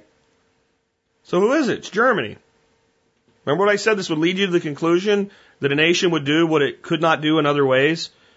Germany tried to control all of Europe with bombs and planes and war machines. And the better way to control is with money. When you're heading toward a system where the system itself and the people in charge of the system say it's a banking union, it's, it's unity, it's centralized control, it's three thousand six hundred banks in eighteen countries with one system. The person that controls that one system controls those eighteen hundred countries through the, those eighteen countries through those three thousand six hundred banks. And any new bank that wants to show up has to join the union. This is Germany taking financial control of the majority of the European continent. That's what's happening right now in Europe. And it's all being done with money. The empires, the conquests, the control in the world today is shifted from the use of what you call hard power, which is bombs and planes and military might, to what many call soft power, but this is generally considered diplomatic power. It's what I call medium power, right? It's actually extremely hard power, but it doesn't look like it. But it's the financial control. And it's the political control, and it's the psychological control of people. And if you think, well, thank God we still live in America. Guys, did you listen to the rest of today's show? Did you hear what I had to tell you? They're controlling you the same way. They're just doing it with different issues right now. The reason it's important for us to look at this is we need to ask ourselves the question, will it work? And I mean like in the next five to ten years. Will Europe go into a deep depression, a recession? Will the wheels just completely come off in Europe, far worse than they have in certain pockets right now, Europe-wide? Or will this play, this this gambit, will it pay off economically? I'm not, again, you have to separate your opinion from your analysis, okay? And we don't get to control Europe. Trust me, what the European Union does and the European Central Bank for the American citizen, way outside of your circle of influence. You don't get to decide shit, okay? You don't even get to decide shit about what your Federal Reserve does here, but at least you can make the case that you can think you do, okay? You don't get to decide anything about what's going on over there at all, right? So your opinion is meaningless. What you need to look at is, if it doesn't work, what does it mean for the United States? Right now, everybody's waiting for the stock market to slide into oblivion again. Ain't going to happen without a catastrophic thing, right? There has to be a thing. Remember the dot-com bust, right? Remember the Enron scandal and the book cooking that came out from multiple giant companies, Tyco and everything else, right? Remember the real estate bust, right? These were the things that precipitated the busting of a bubble, right? So if you look around the world right now, what is a great cataclysm that could occur? And that is a spiraling Europe. Could it drag us down? Oh, yeah. I don't think it will. I think this will work financially. Again, Jack, you, this is, this is the rise of a new neo-Naziist, uh, economic Nazism or something. That's been there a long time. Okay? They'll never, they'll never admit it because they, you know, there's no place where it's wronger to say the word Nazi than Germany, right? You can go to jail, I think, in some places for saying certain things that would lead someone to believe that you're proposing that it's going on or supporting the return of it or something like that, right? So much for free speech.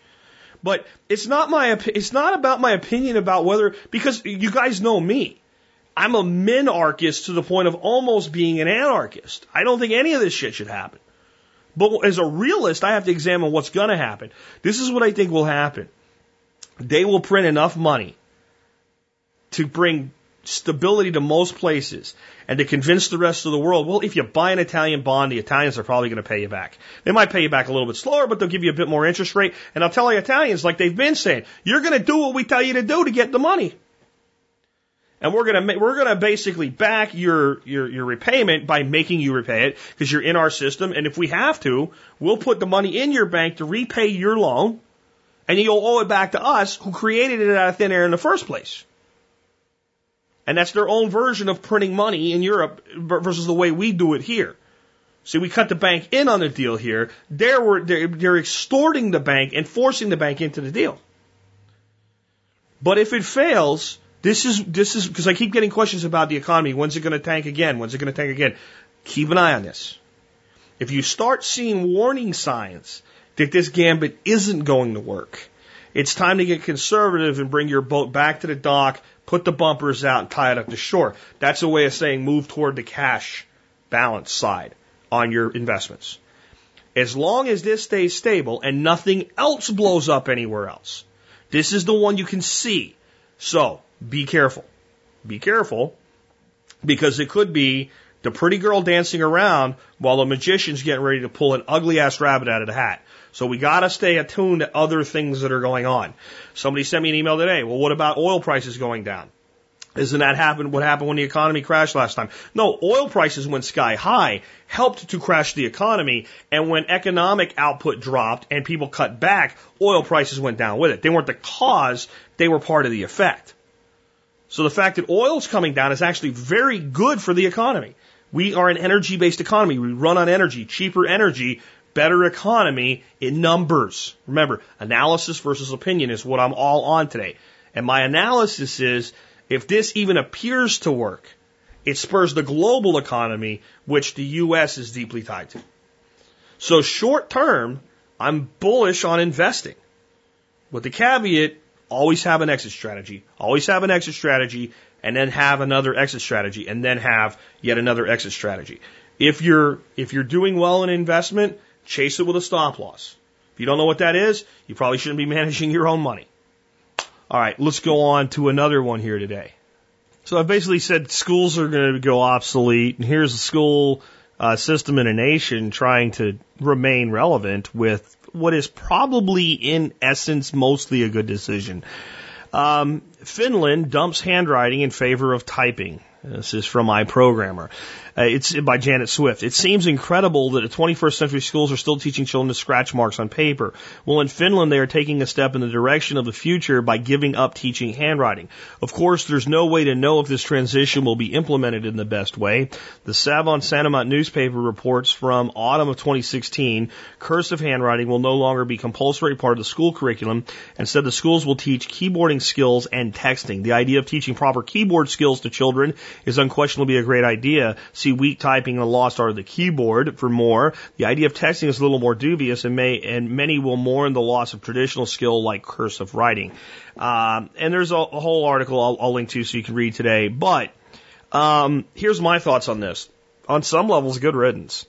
I don't think we should ever go to a point where people don't know basic handwriting. And I, I don't know that we should do away with cursive. Like, basic proficiency. But do we really need two forms of writing? Is print or cursive the way to go? And the truth is, and some of you that have beautiful, elegant, flowing handwriting won't understand this, cursive writing is artistic. Artistic, not autistic. Artistic. And all those flowing, beautiful letters you make, people like me that can barely draw a straight line, our writing looks like crap, is always going to look like crap, and will always look like crap. And as far as, like, will they learn to read the letters? Well, you can play with fonts and Word and, and see cursive and all different types of print. So you, A, that's what an A looks like in cursive. Uh, kids learn fast on computers. They really do. I do think that some level of being able to write is too valuable of a skill not to have. So some sort of writing and basically knowing your letters and stuff, and I think that's great. I also think, and there's a lot in this article about this, that it is important if we're going to go to keyboarding and teaching kids to use a keyboard, that they learn to use a keyboard properly. Now, this doesn't necessarily mean what I think of as proper, which, you know, knowing your home keys, A, S, D, F, J, K, L, semicolon, right?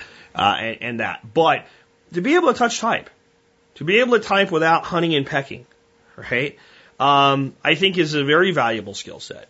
I'd love to see people coming out with new laid-out keyboards for people that want to try it. I don't know. Do whatever you want. I don't care. But I think that the ability to actually type quickly is going to be a far more valuable skill than the ability to write beautiful cursive language. So that's what we should be teaching.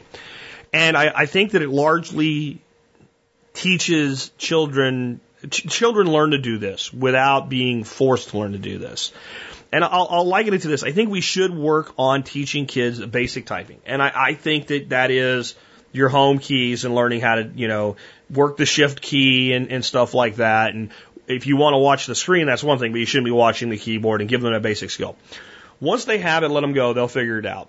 And I'll tell you why they'll figure it out, why I know that they'll figure it out. I took typing in high school. Yes, typing. Electric typewriter, but typing. When you make a mistake, you had to use little whiteout little strips and go backwards and go over it and squish a letter in so you didn't have to redo the whole, that, that, that archaic, crappy-ass system, typing.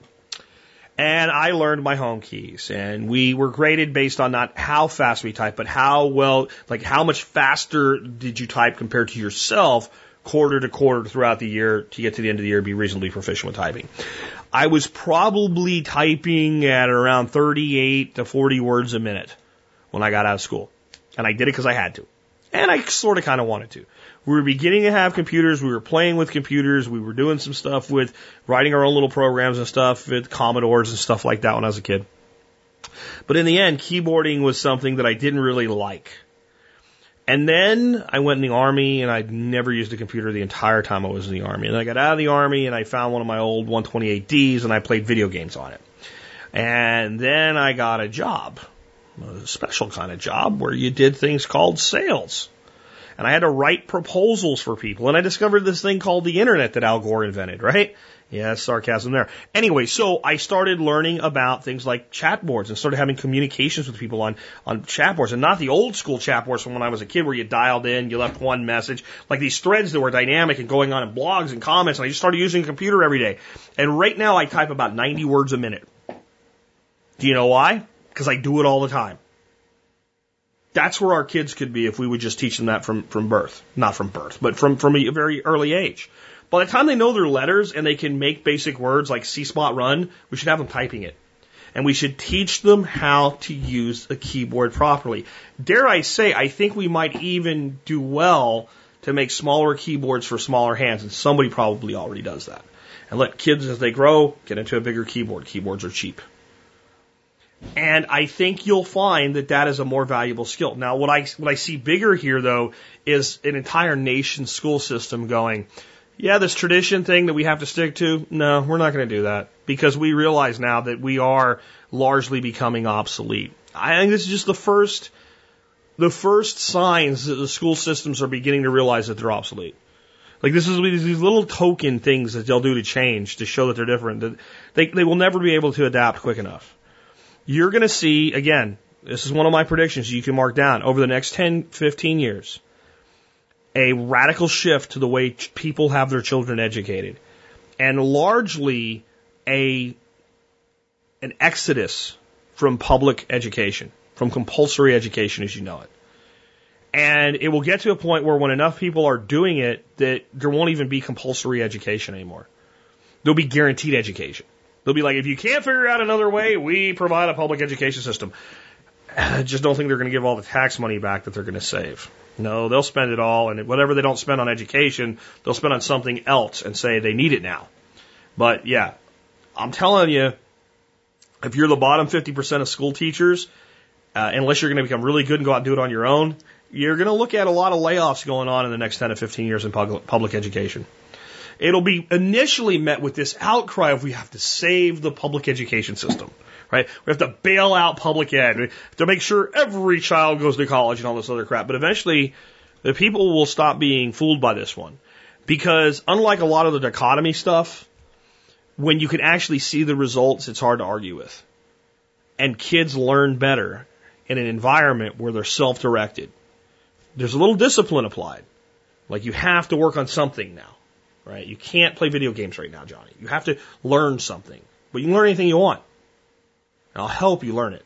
They work better that way. They learn better that way. And they cooperate better that way. And they teach each other that way. And they'll learn things faster than you can as an adult if we'll empower them to do so. We will make public education obsolete by improving education, by turning education over to where it really belongs. Education belongs in the hands of the learner. This is just one sign that that's beginning to be understood. Again, beginning, not fully understood. With that, folks, we are reaching pretty much the end of today's episode. I threw a lot at you. I probably upset some of you again, though, once again, I mean, really, really understand the difference between my opinion of the way things should be and my analysis of the way things are and the way things are going to become. Those are just based on my observations, they're based on historical realities, they're based on current realities, and they're based on what I can uh, look at the future and say, based on all of these things lining up, this is where we're headed. And hopefully people will be able to do that. But take to heart what might have upset some of you, my initial message about sanity during the holidays and not being upset when somebody says something to you like happy holidays. Because frankly, if I say that to you and it upsets you, I don't even want to talk to you again. I really don't. Because all I was doing was being nice. And not everybody shares your faith, and that's okay. That's what makes your faith a faith. If everyone believed as you did, it wouldn't be a faith. So think about that. But let's think about where we're headed and why we all need to be stronger individuals so that we can be stronger individuals within families and stronger families within communities to deal with the shifts that are coming to our world.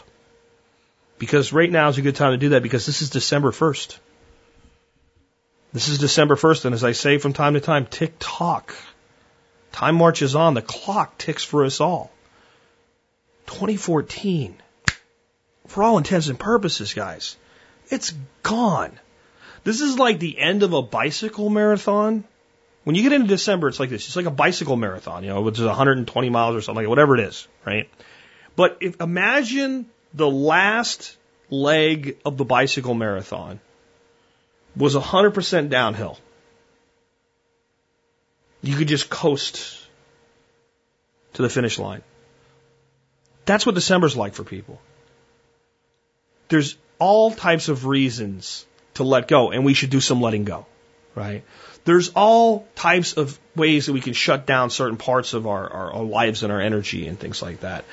And regardless of whether we're coming down that hill, you know, geared down and getting as much energy as we can into that those spokes and, you know, just driving the pedals as hard as we can, tucked in, or whether we just sit on the bike and coast, unlike a real race, we all get to January first on the same day at the same time. There's no race. There's only what we get done with that time. This is how it works. It's it's a sliding scale. That's how life works. You're either taking actions that are increasing your personal liberty and freedom, or you're not. And if you're not, then time and those in power are eroding it. And those actions are not always the things that you do. Many times they're the ways that you teach yourself to think, the things that you learn, the intellectual things that you develop, the philosophy that you develop, your ability to be a, a, a person who can interact with people who disagree with you and still be productive with those people, to not be misled, to not choose a side, because there is no side. The way you're being divided, the way you're being divided is not a division between good and evil. It's a division by those who mean evil, who mean to do evil. Look across the divide, whatever your big divide is, whatever your place is, you're sure the other side is wrong. And look at the actual people on the other side. Not the ones held up by your side as extreme examples of the other side. Not the ones in a Facebook meme that are idiots. Not the, just the real people on the other side. They're probably people a lot like you, doing the best they can with what they have, trying to make it in this world. And they are they have been led to believe that you're the bad guy, and you've been led to believe that they're the bad guy. But none of it really makes any sense if you analyze it, because neither one of you are in control. Neither one of you are the people that are actually setting the policies, that are actually spending the tax dollars. You're the ones paying them, and yet you blame each other.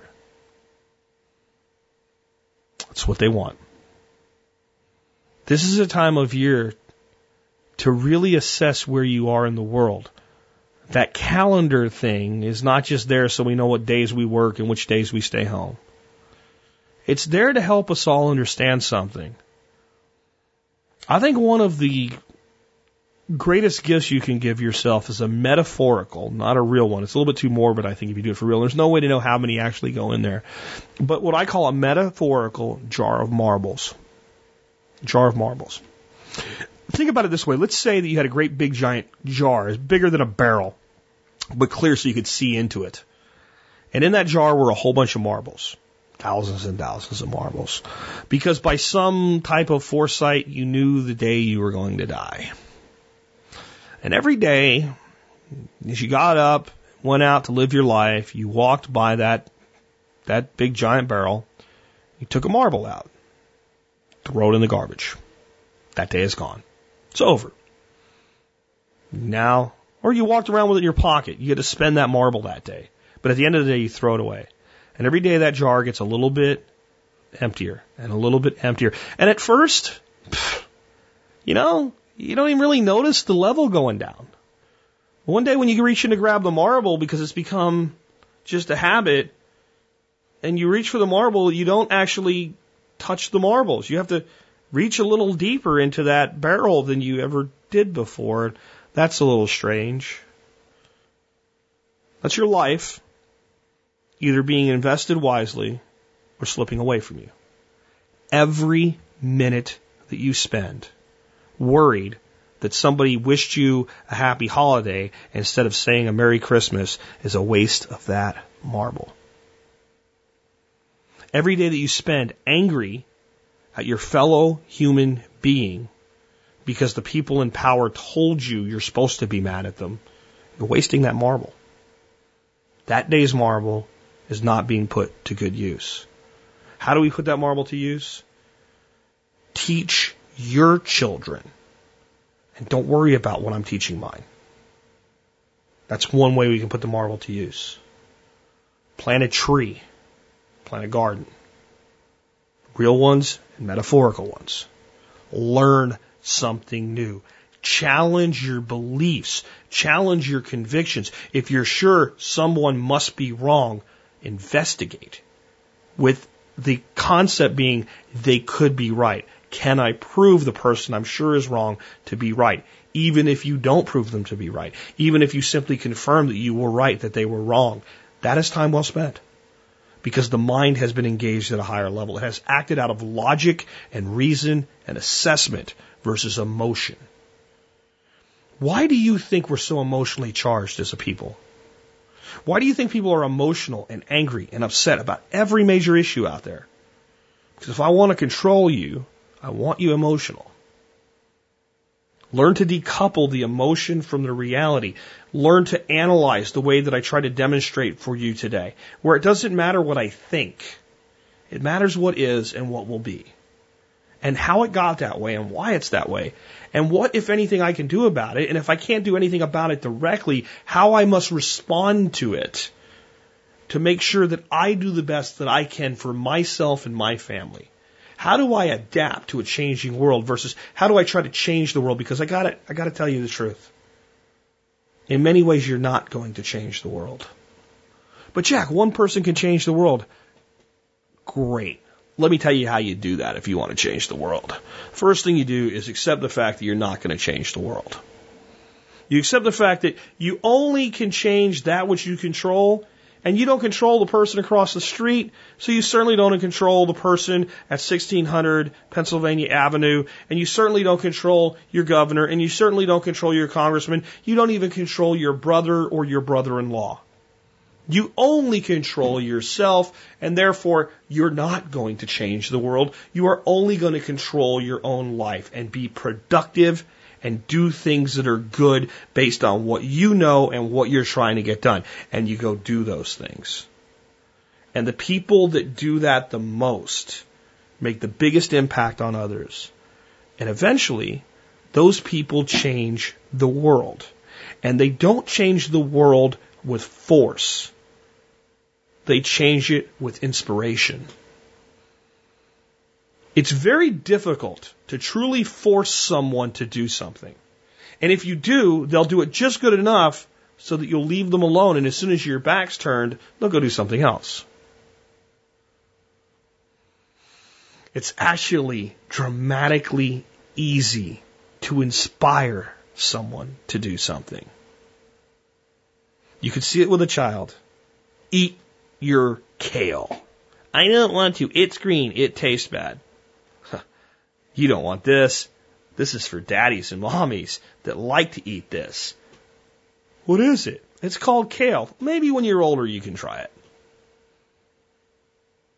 It helps you grow big and strong like daddy. But you don't want it yet. You're not ready for it yet. I know you think that's manipulation, and it is, but it also shows inspiration. They want to do it. They want to try the kale, even if they spit it out and decide they don't like it, because you're doing it. And where we lose our understanding is we think that those little simple things don't scale up, that they don't apply. If you want people to be good parents, be a good parent. If you want people to be better teachers, be a better teacher. If you want people to respect law enforcement, be the best. If you're in law enforcement, be the best you can be. And be the example. Be the guy that makes me point you out and go, this guy's got it. That makes change. Don't try to be dramatic. Don't try to be seen. Just be. Sooner or later, you are seen. Because it's so rare in our world today that people really focus on that which they do have influence over. It's really rare that people really try to do the right thing as they see fit with no regard to what, what other people think about it. And people actually believe that's dangerous. If you're a good person, following your heart, following your conscience, and accepting the fact that you only control this very tiny sphere around yourself, and you only really control your own actions isn't dangerous, except to the people in power. very dangerous to them. That's why so much effort is exerted to keep you from doing just that, to make you angry at fifty percent of the population. Actually, I'm sorry, to make you angry at about forty percent of the population. And to make that forty percent angry at you. That's the dichotomy. It splits us about forty forty on any given issue. And then there's this little bubble of people, the ten percent. Not the ten percent scum, right? It's a different ten percent.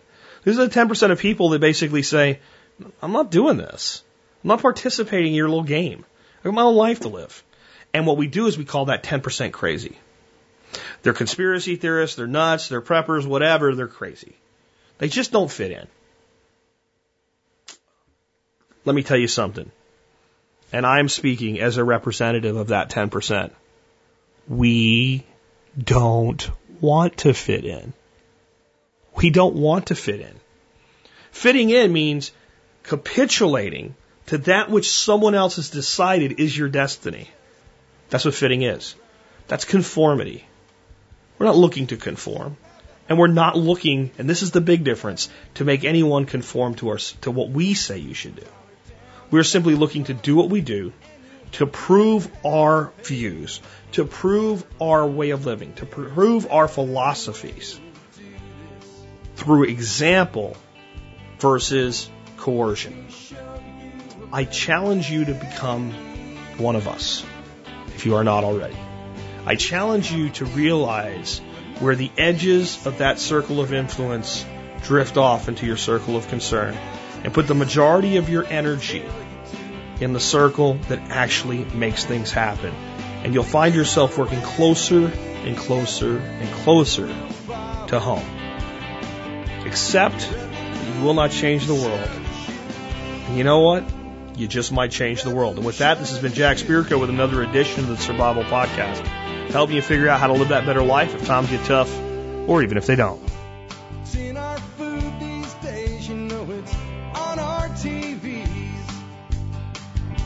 Sometimes we forget we are what we eat. I don't know the answer. It's like there's nothing I can do. It's the price we pay, I guess, when we follow all the rules. There's a better way to do this. Let me show you a better way. You don't have to be another face in the crowd.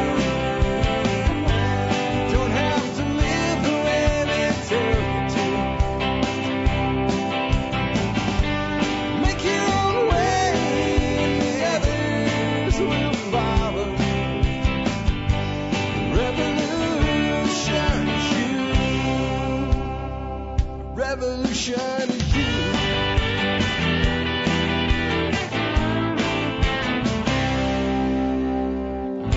Someday we'll realize our children just can't pay. There's nobody up there cares. They're living for today.